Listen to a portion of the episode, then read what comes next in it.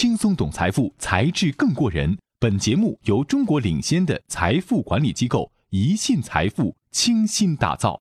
欢迎大家关注“才智过人”，轻松懂财富，才智更过人。或许我们正在经历一场史上最大的群众性癫狂，而未可知。非同寻常的大众幻想与群众性癫狂一书第一版写于一八四一年。主要探讨了群体性的病态心理现象，书中概括了1636年荷兰的郁金香疯狂、1720年英国的南海泡沫和1720年法国的密西西比阴谋这三次金融投机狂潮。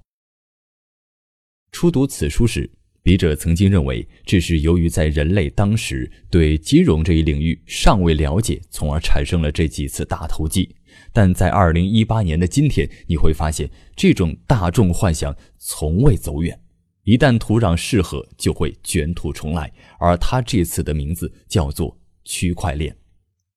何谓癫狂？那首先就得半夜睡不着觉。资本大佬们用自己的睡眠时间证明，他们是这场狂欢最早的入场者。春节期间。一个名为“三点钟无眠区块链”的微信群刷爆了网络。在这个被称为区块链第一干货群的微信群里，聚集了币圈的多位大佬，包括红杉资本沈南鹏、天使投资人蔡文胜、薛蛮子、分布式资本合伙人沈波。此外，还有高晓松、佟丽娅、林允、韩庚等明星。区块链就是我的荷尔蒙。群里的一位投资人如此说。在荷尔蒙的刺激下，不到一天，三点钟无眠区块链就达到了最高五百人的人数限制。这其中，薛蛮子、李笑来、陈伟星、帅初等是区块链的最早参与者。薛蛮子投资了量子链、比元链、墨链；李笑来是国内最早投资比特币、以太币的人；陈伟星也拥有自己的基金，并投资了火币、币安等项目。帅初则是量子链的创始人，在这个群里有一个严格的规定，严禁在群里发布关于炒币、ICO 等方面的消息。原因就在于这是一条不能讨论的红线。早在2017年9月，政府不但将 ICO 归类为非法集资活动，还禁止了国内投资者借助比特币交易平台投资比特币。但嘴上不谈。大佬们心里装的其实都是币，因为发币至少在目前是实现资本增值最快速的途径。在区块链的圈子中，最被人津津乐道的是九零后霸道总裁孙雨晨在极短的时间内便通过波场收割二十亿元这样的创富故事。于是，在春节后，没有一点点防备，也没有一丝丝顾虑，区块链热潮就出现在了人才市场上。近日，拉勾网发布了2018年区块链高薪清单中，腾讯、京东、小米等互联网公司发布了众多高薪区块链岗需求，薪资最高开到了 100K。而一份来自国内互联网招聘网站的数据近期在朋友圈广泛传播。该数据显示，与上月相比，北京区块链岗位增加了三万多个，其中技术两万八千四百二十个，社区社群运营三千二百一十七个，编辑一千二百五十九个，商务一千个。一批批的人才揣着各自的小心思投身于区块链。一名猎头发出感慨：“实在太火。”二月份以来，区块链人才招聘剧增，他也把重心转向了区块链。小米、美图、京东、联想、火币招聘名单很长，很多公司为了吸引人才，除了高薪外，还会直接降币。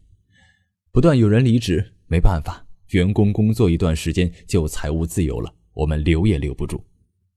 一位链圈 HR 的抱怨听起来就像是刺耳的炫耀。一位投资人透露，在 ICO 热潮爆发前，中国一家区块链底层技术开发公司曾长期用 token 发工资，开始按一 token 等于一毛，锚定法币价值来发，后来开始按一 token 等于一块，而该项目的 token 在2017年涨到了大几百人民币。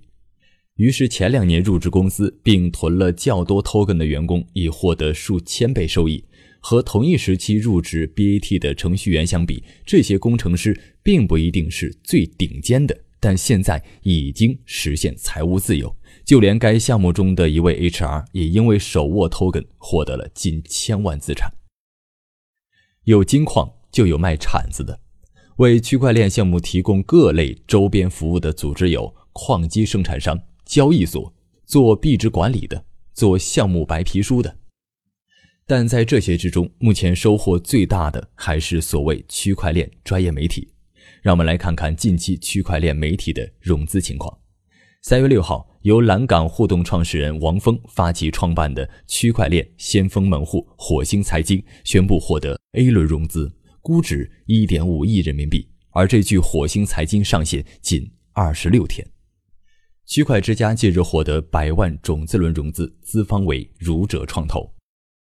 金钱豹创立于二零一七年十一月，日前宣布获得由极豆资本投资的数千万元人民币。另一平台巴比特近期获得一亿元 A 轮融资，由普华资本和陈伟星的范成资本联合领投，启富资本、比特大陆跟投。区块链深度媒体深链财经对外宣布完成了一千万人民币天使轮融资。此外，区块链媒体中，金色财经获八百五十万元 PRE A 轮融资；新加坡媒体 WXY 获火币网一千万元投资等。而据相关统计，去年年底已经出现了两百多家区块链媒体公众号，包括链得得、边牛市、区块链价值论、AI 金融评论、金色财经、鸵鸟区块链、快连线、陀螺财经。链虎财经和区块链探长等，相信在未来一段时间，此类媒体数量还会暴涨。看出点什么没有？这些区块链的媒体的内容大都仍只是提供一般的资讯内容，并附加一个社区，却在短时间内得到这么多资本的青睐。一个很大的原因是可以为区块链项目打广告。正因为区块链企业不差钱的行业现状，使得区块链媒体一夜之间成了人生赢家。全民狂欢总是盛大的，但狂欢后最重要的问题永远都是谁来买单。我们不谈区块链是复兴开放协议精神的希望。也不谈去中心化分布式数据库的管理，本着一点点踏实的态度，我们尝试梳理一下现在区块链到底能怎么赚钱。首先，随着各国对 ICO 的监管，很多不落地的项目渐渐的没有了人们的追捧，很多披着区块链外衣的项目都在临门一脚时被搁置了。目前，区块链的项目投资已经出现了头部效应。即一小部分项目受到追捧，但大部分难以募集。很多区块链项目的投资人已明确表态，国内的区块链项目基本不再投资。另一方面，区块链底层技术型研发项目前景还尚可。